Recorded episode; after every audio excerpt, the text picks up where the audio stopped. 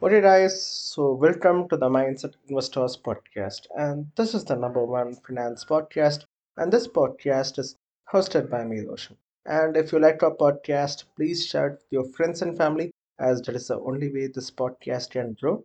And also, it is free content. You can learn about stock market for free in this podcast. You can help others to learn for free as well.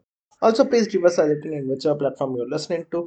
And if you want to contact us, we do have an Instagram page with 100k followers. So you can message us there and we will try to reply you as soon as we can. So in today's episode, I'll be telling you guys about what is a multibagger stock and why you should invest in these stock and what are the risks involved when you invest in these multibagger stock. So now let's get into today's episode. So in simple terms, to say what a multibagger stock is, that they are equity shares of the company that can give or generate enormous returns for the investment made. For example, if you purchase a stock at a market price of ₹50, and if it climbs to ₹700 in a short period of time, then it is called a multibagger stock. But this happens not only in the short period of time, it can even happen in a long time period. Like you hold a stock for more than 5 to 10 years or more than that, and that stock gives you more returns, then those stock can also be called as a multibagger. So these stock can have a tremendous growth potential and a good management with the excellent research and development skills of the company, which allows to generate huge demand in the market, which, because of this, it makes more traders and investors to buy the stock, which makes the price of the stock to go up. So let's dive deeper on the different characteristics that a multibagger stock can have. So a multibagger stock have two different characteristics, which is qualitative and quantitative characteristics. So qualitative characteristics show how well the management runs the company. Moreover, you must study if the company has a competitive advantage over the peers and rivals. For example, does the company offer different product or the unique service or product, or do the people trust the brand? Are they willing to buy the products even if the price of the products go up? So you must check the business goals set by the company and its track record of achieving them. For example, if a company states that it will grow exponentially in the future but doesn't present a plan of action, then you have cause to question this statement. However, if the company states that it will grow at 15% in the next 5 years, and it shows a plan of action to achieve this target, then you can trust the management of the company. So if you're looking for a multibagger stock, you must check how the company allocates its financial resources. For example, businesses with the conservative management generate a lot of free cash flow. Moreover, the company uses a free cash flow to fund growth and expansion or pay dividends to its shareholders. And the next one is quantitative characteristic. So it focuses on the financial performance of the company. So you must check if the company has a high earnings growth. For example, you must pick companies with a high EPS, which is the earnings per share, and it shows how much a company earns per share.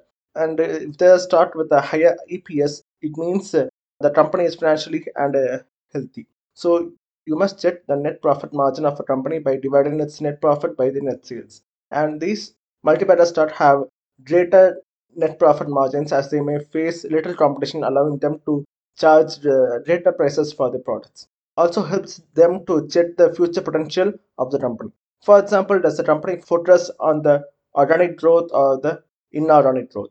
So if a company invests in capital in creating assets and growing the businesses, it is known as organic growth.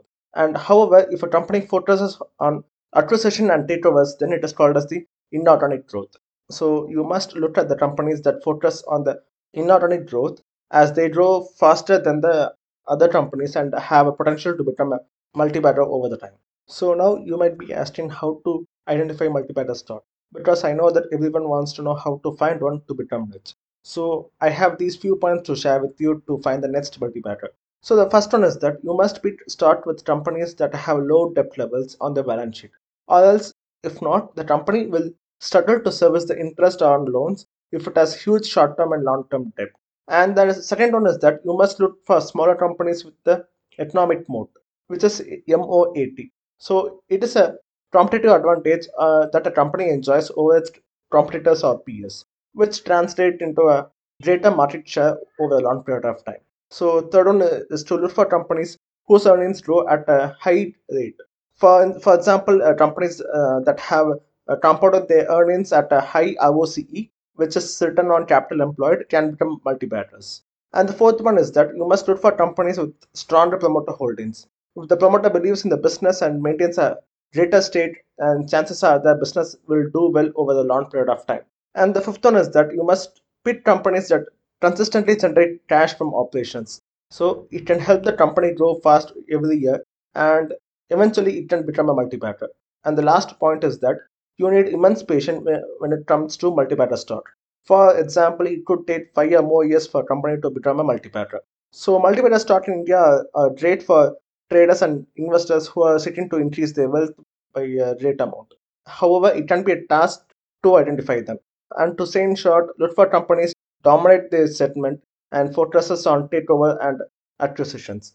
And avoid companies that don't focus on their core business and look at firms which manage working capital at best. So that's it guys for today's episode of the Mindset Investors Podcast. And if you love our podcast, please share it with your friends and family and share it on Instagram and tag me in it. I would also love to give you a shout out for it. So thank you guys for listening and see you in the next one. Bye bye.